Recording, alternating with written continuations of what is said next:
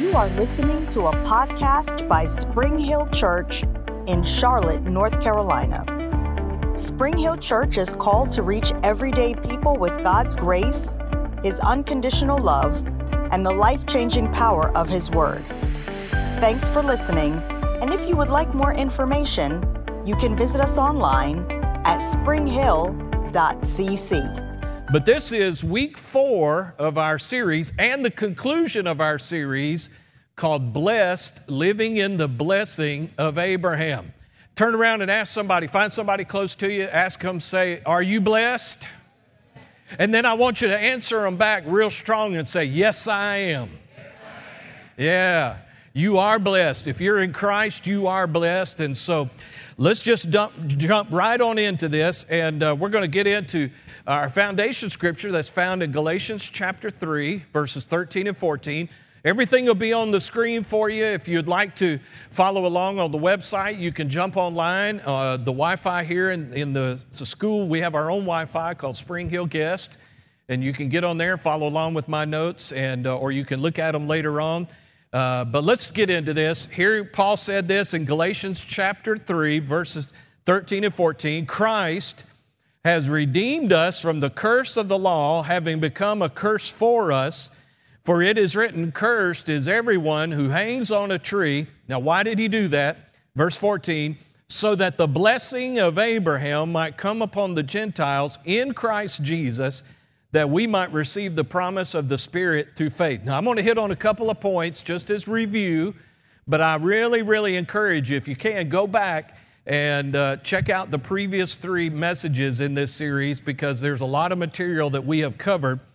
But let's talk about first, since Christ has redeemed us from the curse, let's talk about what the curse is. And the curse came about because of Adam's sin. The curse was released into the earth.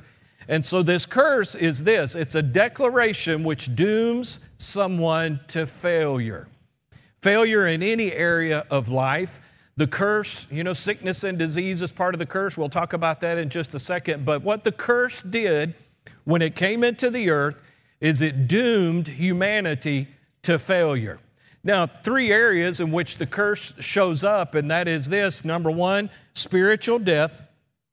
Number two, sickness and disease. And number three, lack and poverty. Now, those things are not of God, and they were released into the earth as a result of Adam's sin. You do understand that before Adam sinned, when God created the Garden of Eden, there was no spiritual death. Man walked with God. The Bible says that he and God would, would fellowship with each other. In the cool of the day, they would come down and, and uh, walk and talk. And so, so, spiritual death, which is separation from God, did not exist. Sickness and disease didn't exist in the earth uh, prior to Adam's sin. Adam didn't know what it meant to be sick.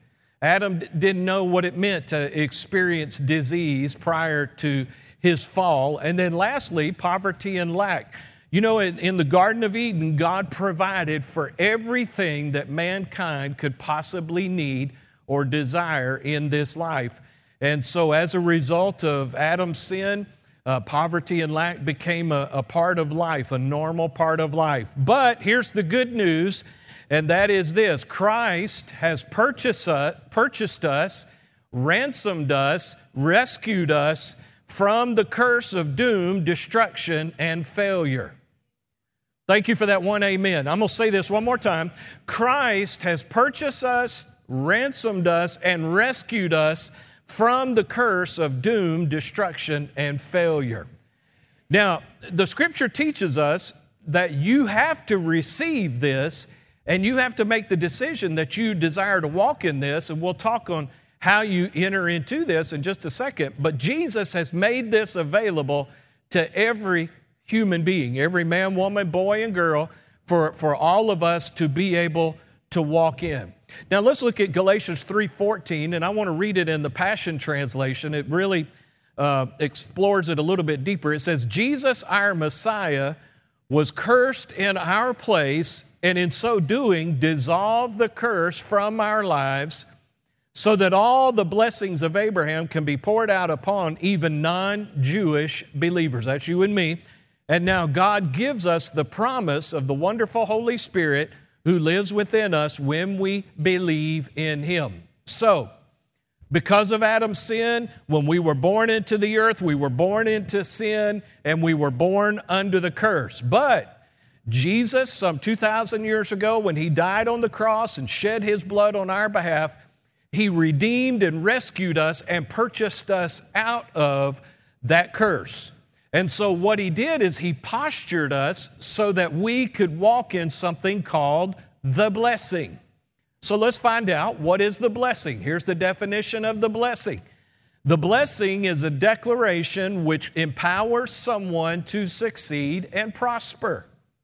Now, religion doesn't like for you to hear this kind of teaching, but it is the Word of God, and it is what God did for us in Christ.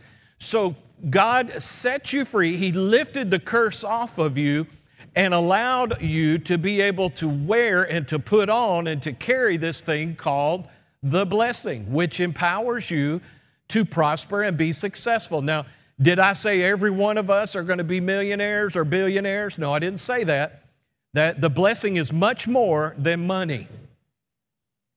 Amen. The blessing encompasses every area of your life. You know, what is the value of a whole lot of money when you have you, know, sickness and disease destroying your life? What is the value of a whole lot of money when, you know, we, we can't maintain good relationships and walk in the love of God? It's meaningless. So, what God's blessing does is it empowers us to succeed and prosper in every area of life. Here's a, a way that I found, it, found and, and I really like the way that it summarizes it, and it says this The blessing means that things that used to work against you now work for you. And I like that. You remember under the curse, uh, when Adam sinned, the Lord told him, He said, Now, because of what you did, my paraphrasation obviously, but what you did, uh, you caused the earth to now have to work against you. In other words, by the sweat of your brow, you're going to produce uh, crops. You're, you know, you're going to have to fight the thorns and the thistles and weeds and all this type of thing. Next time you're out in your little garden, whether you have a vegetable garden or a flower garden, and you experience some weeds popping up, just understand that's part of the curse. So get you some, uh, um, what's that spray called? Roundup and curse them in Jesus' name. Amen? or pluck them up, whatever you want to do. But anyway, that was not part of what was in the garden. So, as we wrap this series up today, I want to just answer a huge question. And uh, if you're writing things down, taking notes, I want you to begin here, and that is this. Let's answer the question why did God put the blessing on us? Why did He pay such a huge price for us to be free from the curse so that we could live and we could walk in the blessing? Well, here's number one. Write this down, please. And it has been God's plan from the beginning. God did this because it's been His plan from the beginning. Everybody say the beginning. So, what we were going to do, let's go back and let's look at a couple of scriptures in Genesis that tell us what God's intention was. Now, one thing you need to understand about God is that He doesn't change His mind. He has the best thought the first time. You and I, We change our minds because we think of better stuff later on. You know, God has never had a new idea. He's never thought something and then said, you know what, I never thought about that before. He's God, he, He's all knowing. And so when He says something and when He does something, He establishes that principle throughout eternity. So let's look at what God did. Let's look at Genesis chapter 1, verses 26 through 28. Familiar scripture. And it says this Then God said, now this is when in the beginning God had created everything in the, the heavens and the earth. And then he, he is at a place where he's ready to create his man. So he says this Then God said, Let us make man in our image, according to our likeness, and let them have dominion over the fish of the sea. By the way, have you ever noticed that he said, Let us make man and let them? See, in the man, when he created the man, them was included. Because it was never God's will for it just to be the man. We'll talk more about that in a little while. So let them have dominion over the fish of the sea, over the birds of the air, over the cattle, over all the earth, and over every creeping thing that creeps on the earth. And I can't resist to use the old preacher joke, aren't you glad we've been given dominion over creeps? Okay. Uh, thank you for that one uh, courtesy laugh. All right, verse 27. So God created man in his own image. In the image of God created he him, male and female created he them. Look at verse 28. Now, here's what we're getting to. Then God blessed them. Now, you remember what we said? He blessed them. A blessing is an empowerment which causes someone to prosper and be successful. So, God, when He created man, put on man a supernatural empowerment which enables the man to be able to prosper and be successful. So, He blessed them and said to them, By the way, you can't have a blessing without words being attached to it because words are what carry forth the declaration. Okay? And so when God said, then God blessed them, God said to them, what did He say? Be fruitful and multiply. Now I want to just stop right here and I want to say this. Those few words, be fruitful and multiply, have been God's heart for humanity since this moment. And His heart has never changed. God's blessing still is about causing humanity, causing people to be fruitful and multiply. He goes on to say, to fill the earth and subdue it, have dominion over the fish of the sea, over the birds of the air, and over every living thing that moves on the earth. So God said, I, am going to make man, let's make man, and I'm going to bless them, I'm going to cause them to be fruitful and, and multiply. So I want you to understand this it is still the will of God for you to be fruitful and multiply. Say this say, it is God's will for me to be fruitful and multiply. In Christ, I can do that. All right. So now, later on, let's fast forward a few chapters. And so there was something that happened in the earth called the flood. Anybody remember Noah and the flood?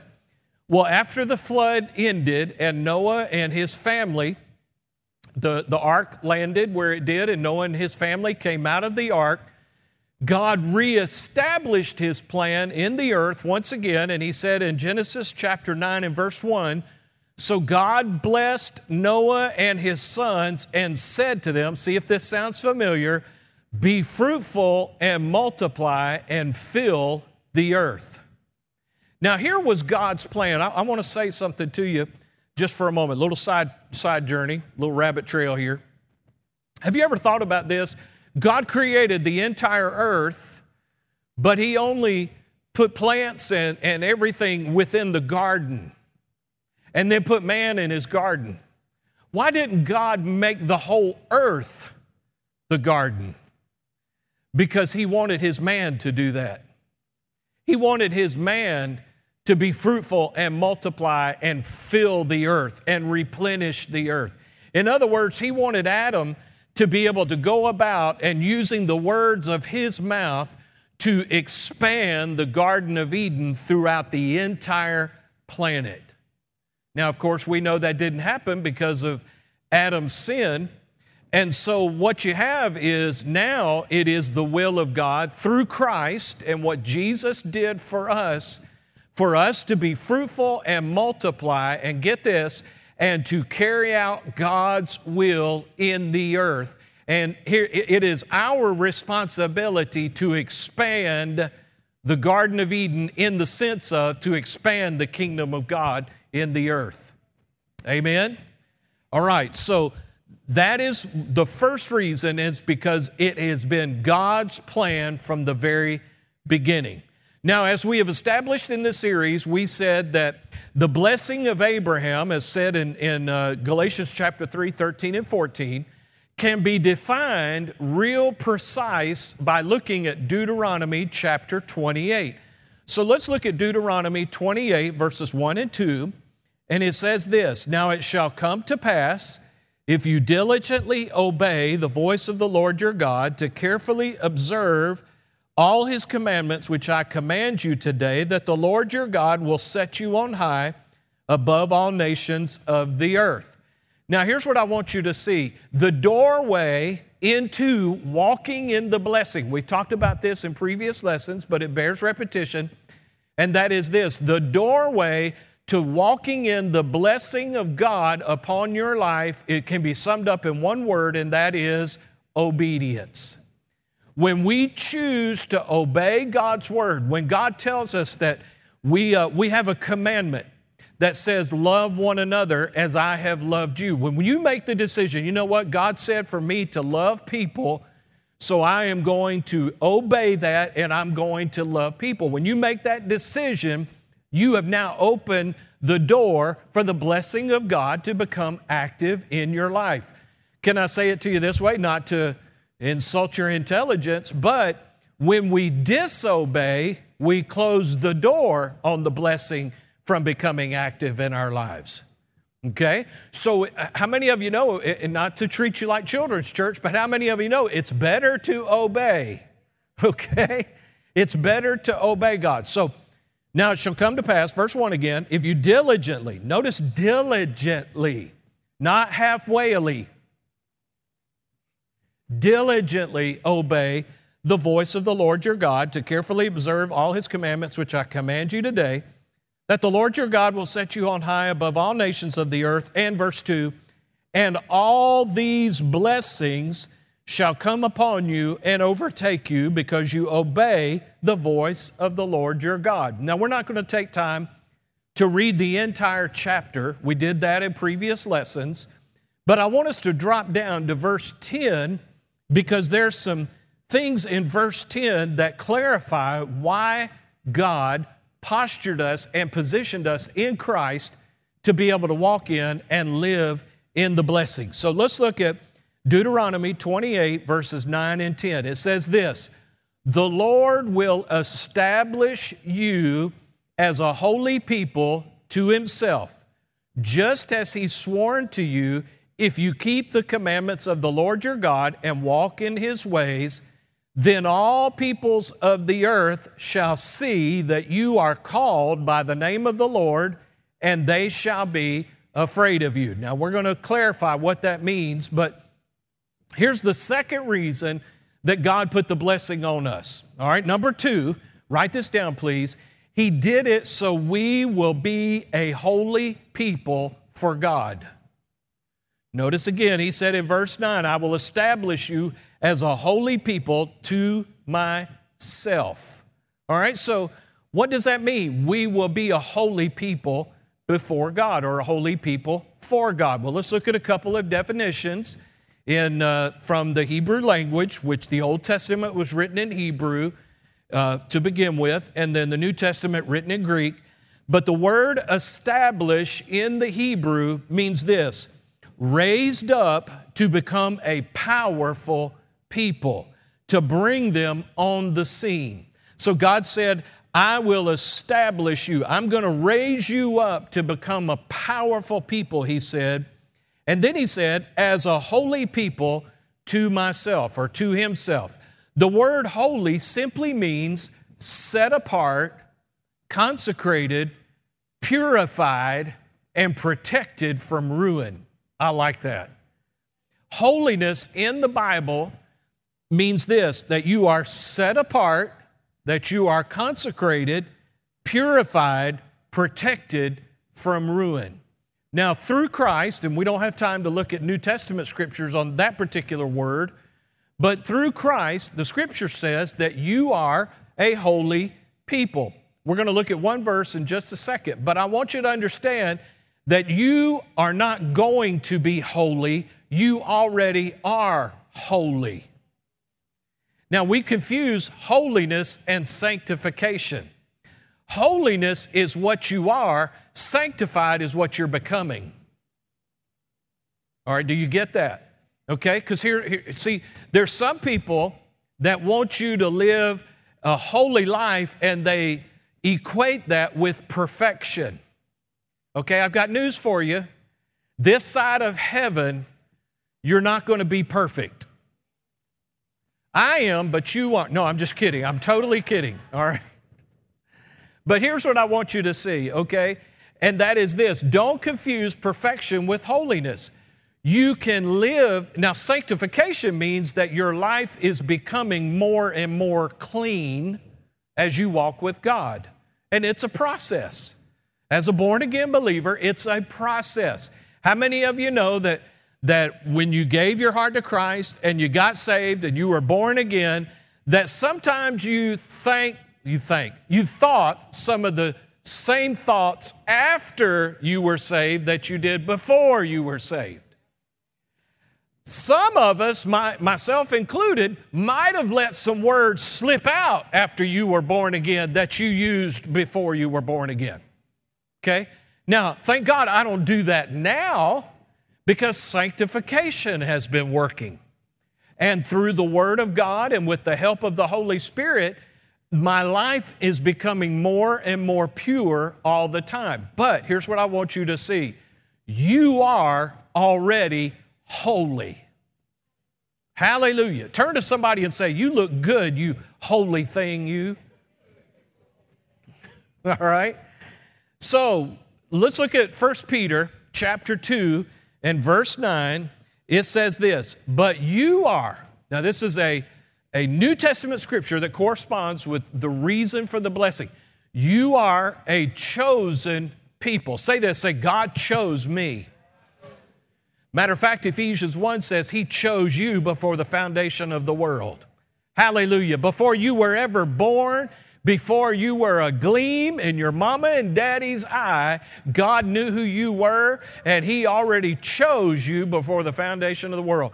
God wants you. Hallelujah.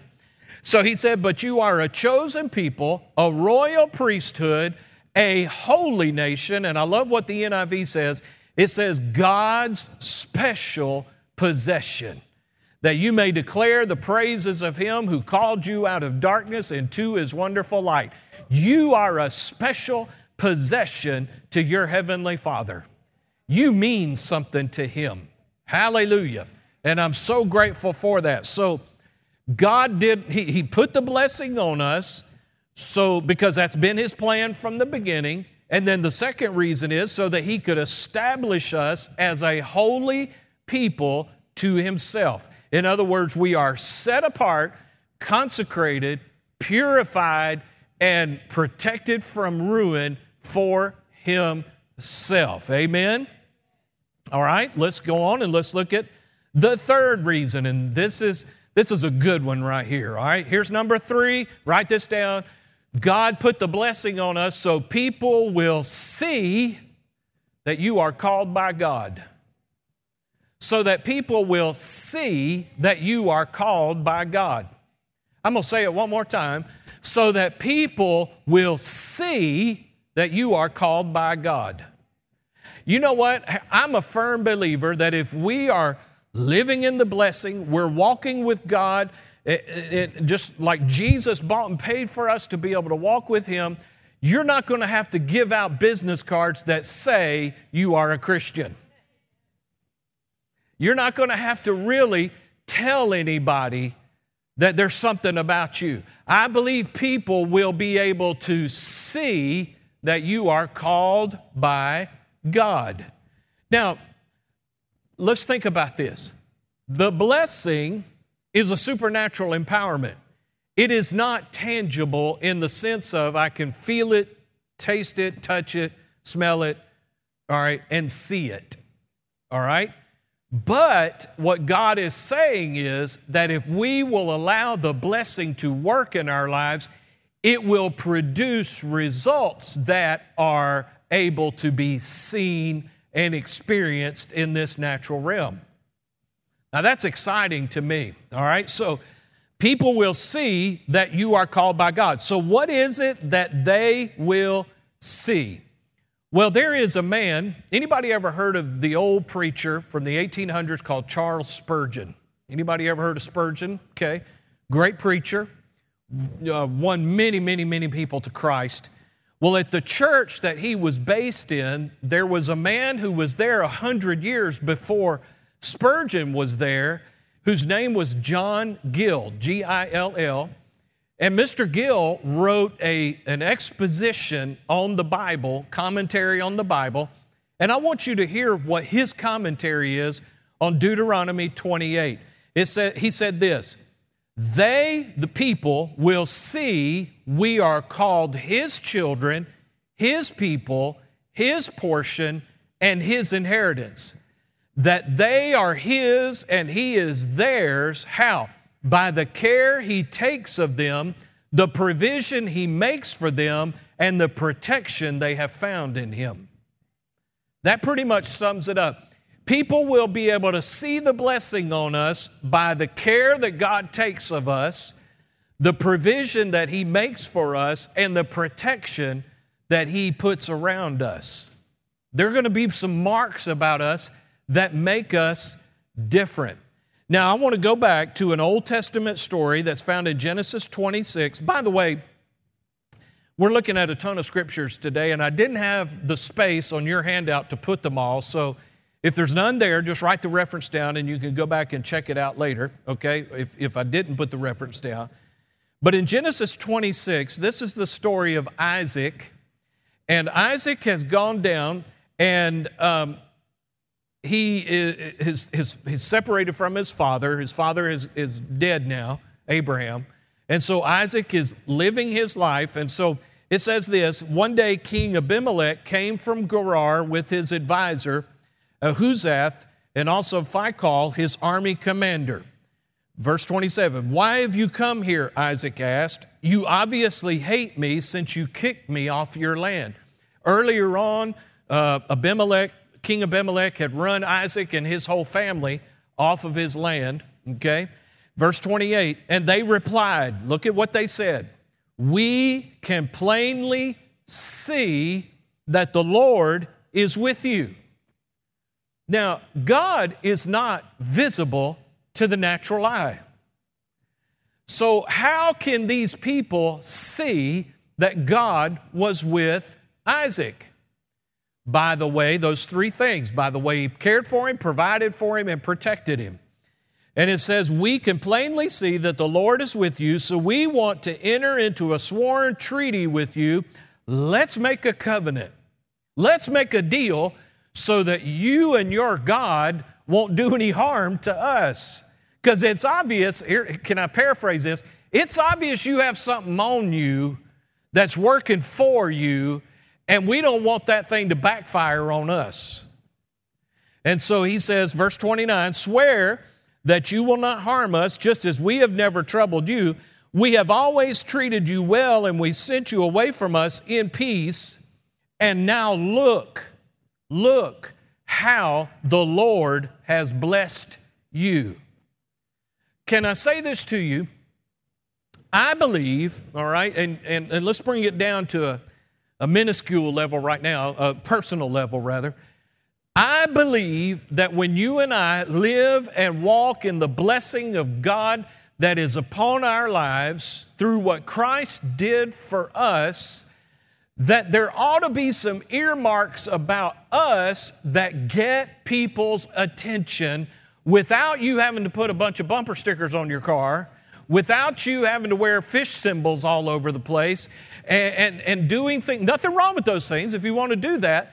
But there needs to be some. See, the problem that the world has had is we've been wearing our crosses, our fish symbols, and putting bumper stickers on our car without the blessing working for us. And all we are is to them is a bunch of mean people that don't like them. Come on. All right? And I believe what God's blessing will do in our lives will put something in our lives that is tangible and visible that people will be able to see. Now, get this, just like with Abimelech, so they will want what we have. Okay? And so we, we've got to change our thinking a little bit. See, they will see that we are prospering, enlarging, increasing, and walking in the abundance of God in every realm of life. Now, let me just park right here and put it, put it in pause for just a second and say this. Just because you're walking in the blessing of Abraham does not mean you're exempt from problems.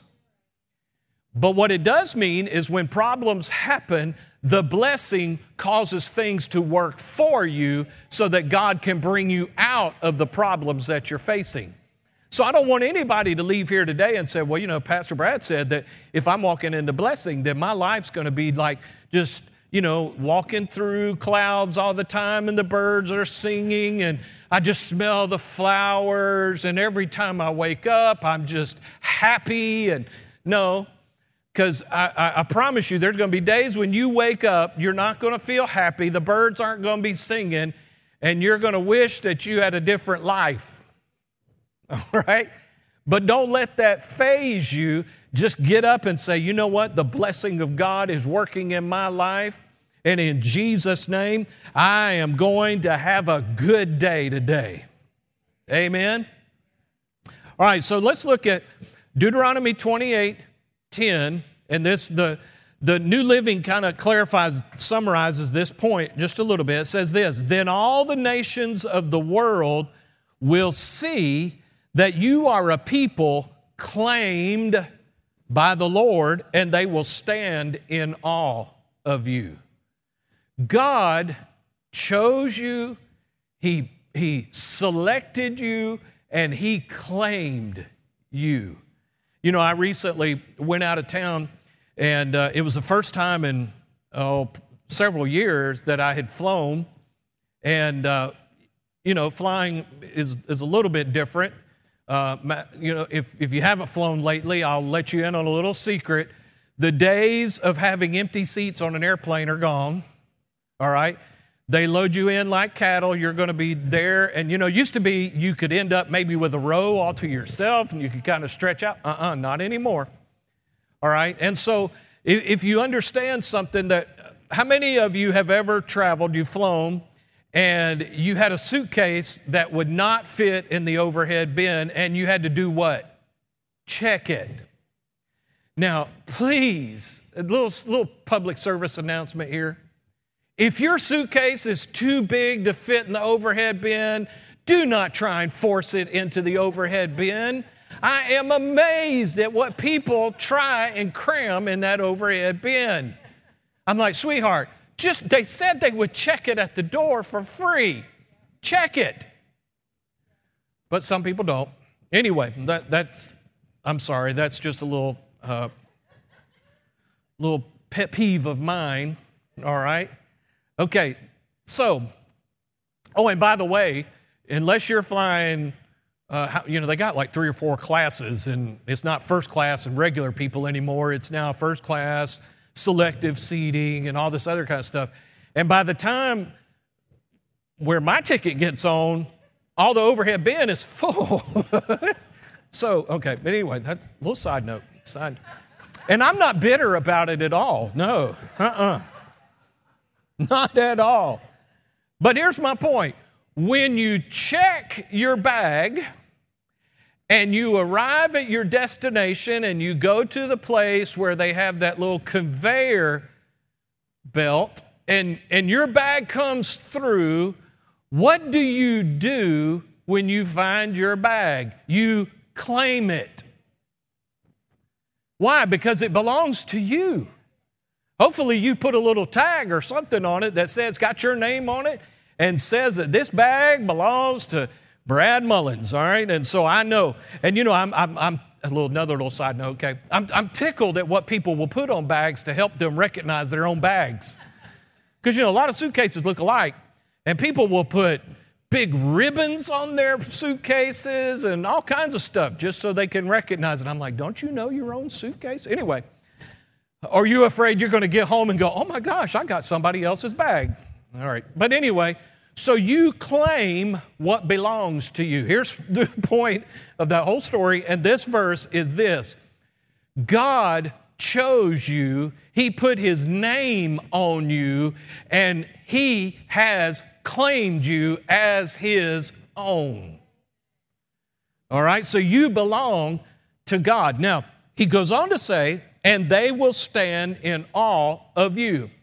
Now, before you and I have an opportunity to uh, become a little big headed because we think people are going to be in awe of us, let's look at point number four, and that is this people will be astonished and respect us, not because of us, but because of God. Okay? People will be in awe and respect you because of God. Now, um, see, they will see in us God, and it causes a reaction in them. And when they realize who is with you, who is in you, who is upon you, and what you wear in the blessing, they will have respect for you. Can I be real honest? I was thinking about this while I was preparing my message the other day. Um, do you know why the Middle Eastern nations hate Israel the way, not all of them, but a large portion of them despise Israel the way that they do? Because they're afraid of them. You know why? Because they know something about them. They don't know it's God per se. But listen, you need to study your history a little bit, particularly history of Israel since they became a, a state in 1948 and look at some of the battles and the wars that have happened where Israel, just as a little example, Israel had the country that we know was all divided up prior to 1967. And in 1967, there was what was called the Six Day War, where Jordan, Egypt, and Syria all came against Israel. And, and I'm going to just cut right to the quick Israel whooped their tails with God's help and got all the way, the land that they took back went all the way from what we know as Israel today, the Sinai Peninsula, all the way to the Nile River, and all the way north to Lebanon. There were stories. Now, you need, to, this is where you got to do a little digging, but there are stories where it was clear that there was supernatural help that showed up for the Jews on the battlefield that caused the Arabs to become afraid of them. And they would see things and it would cause them to lay down their weapons and surrender to the Israelis because of the supernatural things that they saw. Things like, you know, Israel would come out eh, for a tank battle and they would bring a small number of tanks, but the enemy wouldn't see just the little handful of tanks. What they would see, it sounded just like a story from the Old Testament. They would see this great horde of tanks coming at them, and it would overwhelm them, and they would surrender. So, what am I saying to you? When you let God get on you and get involved in your life, people won't necessarily be afraid of you in the sense that they're scared of you, but they will respect you. Not because they're concerned about harming you, they're concerned about offending the one who is with you. Amen? All right, look at Deuteronomy 28 10 in the Message Bible, and it says, All the peoples on earth will see you living under the name of God and hold you in respectful awe. See, I think one of the reasons, well, let me just say it to you this way. It, kind of cut to the quick. Um, if you're thinking that as we get close to the end of time and the Lord's return and all of that, that we believers are going to politely just kind of sneak out of here and people are one day going to go, no, where are those Christians? Where did they go? You know, if you think that's the way it's going to happen, I've got news for you. Nope. The Bible clearly says in Ephesians chapter 5 that God, Christ, will be coming for a glorious church without spot or wrinkle or blemish or any such thing. Can I say it to you this way? It's going to be exactly like it was when the Hebrews were invited to leave Egypt. You do understand that's what happened, all right? They were invited to leave. In other words, because of the influence and the power of God that I believe the church is going to be functioning in in the last days, the last of the last days, the world is going to be glad to see us leave because we're putting all kinds of pressure on them. Amen? Well, that's, that's free. That won't cost you anything. All right. So, in the plain, I want to read something to you. This is, and I'm going to try and pronounce this as correctly, and let me describe what this is before I tell you what it is. There are a group of Jewish rabbis who got together and put together a commentary on the Old Testament. It's called the Humash. And it is a rabbinical commentary on the Old Testament. And it, you can go online and you can look at it. But I, I want to read what the rabbis, the Jewish rabbis, said about Deuteronomy 28:10. Look at this. In the plain sense of this verse, it will be natural for nations to feel reverence for a people that is such an obvious recipient of God's blessings. For this divine bounty will testify to the name that they bear upon themselves. Each nation will have its God or set of beliefs, but all nations will come to realize that only God is the source of all strength and blessing, even of the powers that they ascribe to their gods. If so, the nation that is intimately associated with God will inspire the awe of all the others. I believe we're getting ready to step into that. And the more we as believers in Jesus Christ find out what the Word says and who we are in Christ, we're going to see a full manifestation of this. Now, let me give you another Old Testament example Second Chronicles chapter 9, verses 3 and 4. And this is when the Queen of Sheba came down, or went up rather, to, to check out Solomon and his kingdom. The Queen of Sheba uh, was a very wealthy queen from the Ethiopian area, and she, she had heard about Solomon, heard about his wisdom, heard about how God had moved in his life and how God was blessing his kingdom there. And it says in verse 3 when the queen of Sheba realized how wise Solomon was, and when she saw the palace he had built, she was overwhelmed. She was also amazed at the food on his tables, the organization of his officials, their splendid clothing, the cupbearers and their robes, and the burnt offerings Solomon made at the temple of the Lord. And so she was blown away by what she saw God doing for Solomon. Now, I love the fact that it comments on this. It says that, the, that she was overwhelmed at the organization of his officials. You know, can I say this to you? And, and, and, and I don't have anybody in mind or whatever, and I'm talking to myself as well.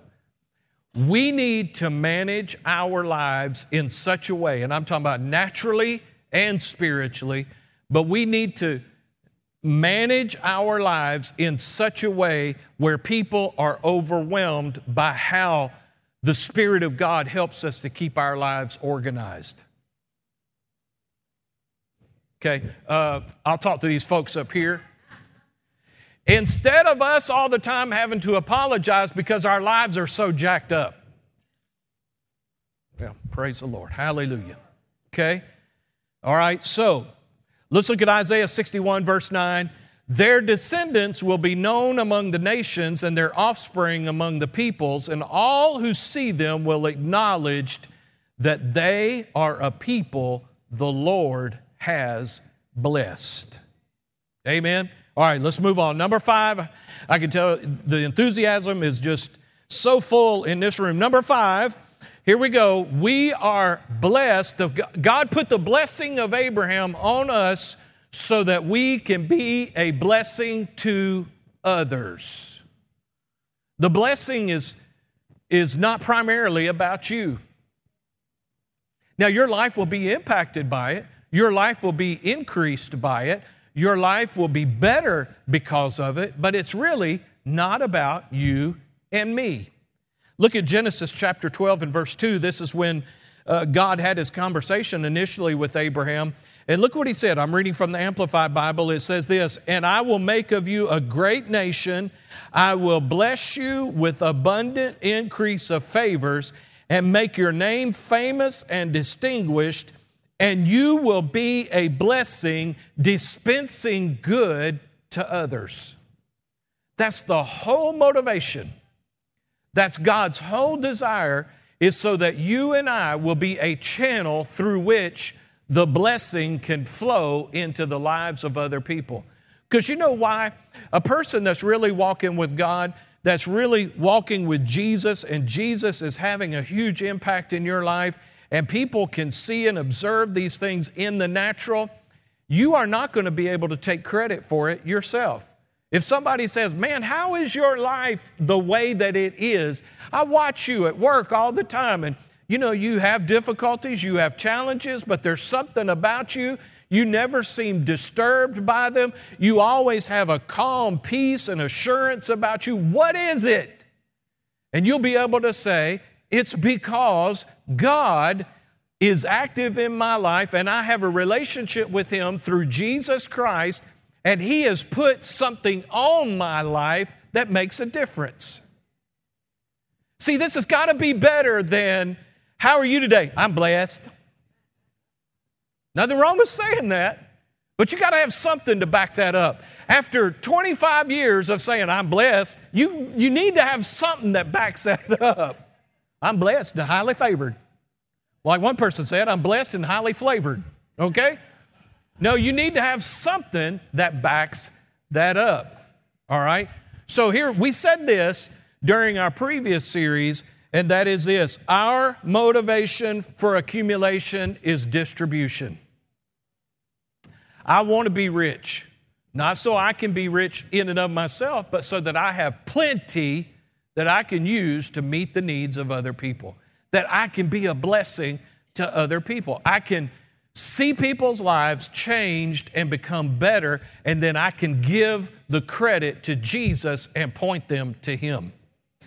Let me show you some scriptures as we wrap this up. Zechariah chapter 8 and verse 13 says this, and this is a prophecy. This is when the remnant went back and they were beginning to rebuild Jerusalem. And it says this Among the other nations, Judah and Israel became symbols of a cursed nation, but no longer. I like that. You know, for a long time, the church seemed like we were a cursed nation, I'm talking about the church as a whole. But, but I'm glad the Spirit of God is saying, but no longer. Now I will rescue you and I will make you both a symbol and a source of blessing. So don't be afraid, be strong, and get on with rebuilding the temple. Hallelujah. Let's look at Psalm 37, verse 21. It says this the wicked borrow and never repay, but the godly are generous givers. Say that. Say, I am a generous giver. Now, can I say this? You need to be generous to your church, obviously, but you need to be generous outside the church. Why don't you just kind of, can I say this? All right. Instead of tipping your server at the restaurant, the, the minimum that you possibly can, why don't you go the maximum of what you possibly can? And see the difference that it makes.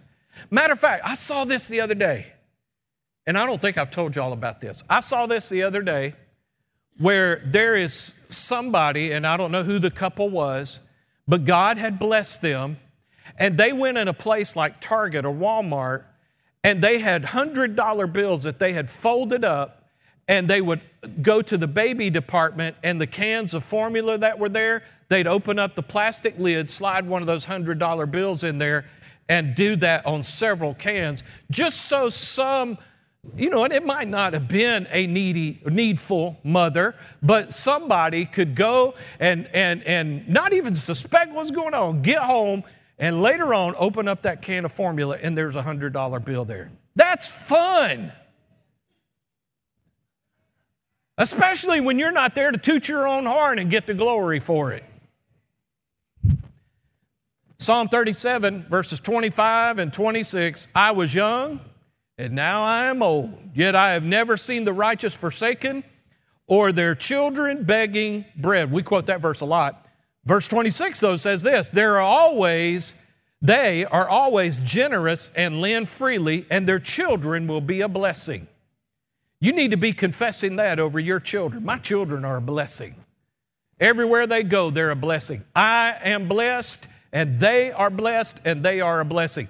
Here's Proverbs 11, verse 25 in the, the complete Jewish Bible. It says this The person who blesses others will prosper. He who satisfies others will be satisfied himself. You know, Mick Jagger had a song out with the Rolling Stones many years ago called I Can't Get No Satisfaction. Could it be, Mick, you ain't getting no satisfaction because you're not satisfying anybody else? Just saying. I don't have nothing against the Stones. I'm just saying. All right?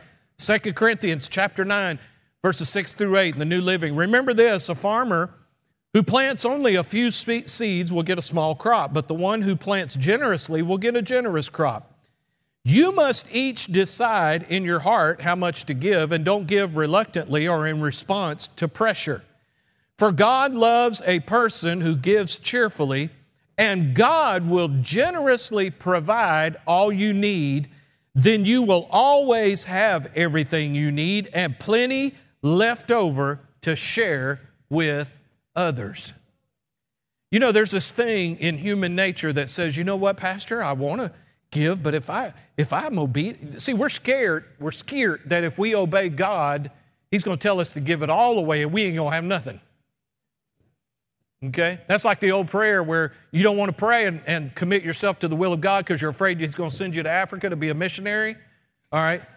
We do that where giving is concerned. No, just make up your mind. Lord, I'm going to obey you whether I'm at church, whether I'm at the restaurant, whether I'm at the store. If you tell me to be generous, I will be generous because my confidence is in you and you are my source and my supply. Amen. Let's wrap this up. Last scripture, 1 Timothy chapter 6 verses 17 through 19. Paul wrote to Timothy and he said, "Teach those who are rich in this world not to be proud and not to trust in their money, which is so unreliable." Their trust should be in God, who richly gives us all we need for our enjoyment. You know, God doesn't have a problem with you enjoying life. Tell them to use their money to do good. They should be rich in good works and generous to those in need, always re- being ready to share with others. In verse 19, by doing this, they will be storing up their treasure as a good foundation for the future so that they may experience true life. I'm going to make this one last comment, then we're going to pray. When you allow the blessing of God to flow through you and you are a blessing to other people, you've heard me say it before, that generosity never leaves your life. You're making an investment into your future so that God can open doors of plenty for you. Amen? Did you get anything out of this today? So now you know why God put the blessing on you. Say this after me. Say, I am blessed. I cannot be cursed. The blessing of God is on me. The blessing of Abraham is on me. I tell you what, I pulled something up and I want us to say it. Bear, bear with me one second here. Say this after me. We are led and delivered from destruction and walk in divine protection. No weapon formed against us shall prosper, and every tongue that rises up against us, we condemn. For this is the heritage of the Lord, and our righteousness is of Him. We are led, directed, and guided by the Holy Spirit. Let's make it more personal. I hear the voice of the Good Shepherd, and a stranger's voice I do not follow. I am prospering and increasing every day, me and my children. Because I'm a sower, the hundredfold return is working on my behalf. God is able to make all grace, every favor, and earthly blessing come to me in abundance, so that I may always and under all circumstances and whatever the need, I am self sufficient, possessing enough to require no aid or support, and furnished in abundance for every good work and charitable donation. Because I'm an investor, our investments are producing mighty fruit. The Lord commands the blessing upon us in our storehouses and upon all we set our hands to. Our spirits are strong, our emotions are settled, our minds are sharp, our bodies are healed. We are strong in the Lord and in the power of His might. I am like a tree planted by the rivers of water, and I bear fruit in my season. My steps are ordered by the Lord and declare the end from the beginning. I'm sorry, and I declare the end from the beginning in Jesus' name. I am blessed. I am blessed in Jesus' name. Amen and amen. Hallelujah. Well, let's pray. Father, thank you so much for the word that we've heard today. Father, I thank you that we do carry the blessing of Abraham upon our lives. Lord Jesus, thank you for paying the price, taking the curse upon yourself and within yourself so that we could be free. And Lord, I thank you in Jesus' name that we as believers, we are walking free of the curse, that we're living free as born again believers from spiritual death. We live free from sickness and disease, and we live free from poverty and lack. And Father, we're experiencing every aspect of your blessing in our lives, all because of what Jesus has done for us, not because of anything that we've done, but because of your mercy and your grace. You sent him to pay the price for us. I'm so grateful for that. Father, I pray for every single person under the sound of my voice that the revelation of what we've talked about over the last few weeks would become so real on the inside of us that that light and that insight would burn. And Father, that it would become so real to us that you are our God, you are our provider, you're our covenant partner, that you have done everything you can do to change our lives, to cause our lives to come in line with your will, plan, and purpose, and I thank you for it. Now, Lord Jesus, if there happens to be someone here under the sound of my voice that maybe has not surrendered their life to you, given their heart to you, or maybe somebody that re- needs to recommit their life to you, I pray that you would draw them right now by your Spirit. Father, in Jesus' name, I don't pretend to know where everybody's heart is. Only you know those things, God. And so, Lord, we just ask you right now to move in each and every heart that's here today. And I thank you for it in Jesus' name. Now, if you're here, and I might have described you. I, I, pretty much know everybody that's here, but I don't like to make assumptions. If you're here today and you either need to give your heart to Christ for the first time or you need to recommit your life to the Lord, I want to ask you to do something. I want to ask you to just say a simple prayer with me. I want to pray with you. And I believe that when you do that and you open your heart to Him, that the scripture tells us that, that when we do those things, that we'll be saved, we'll be born again, and we'll enter into a relationship with God through the Lord Jesus Christ. Or if you need to recommit your life to the Lord, here's what I believe will happen. As we pray this prayer, the blood of Christ is going to cleanse you from all sin and all unrighteousness, and you'll be clean and once again holy before the sight of a holy God. So just say this simple prayer after me. Everybody, please pray this. Say, Lord Jesus, I come to you today, and I believe with all my heart that you died for me. And I believe with all my heart that you were raised from the dead. Lord Jesus, come into my heart. I make you my Lord and Savior. Wash me in your blood. Forgive me of my sin and cleanse me and give me a brand new beginning.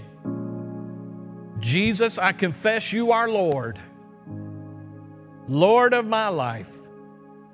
Now fill me to the full and overflowing with the power of the Holy Spirit. I thank you for it and believe it in Jesus' name. Amen and amen. Thanks once again for tuning in to the Spring Hill Church podcast. We hope that you have been blessed by today's message. If you would like more information about the church, please feel free to visit us at springhill.cc.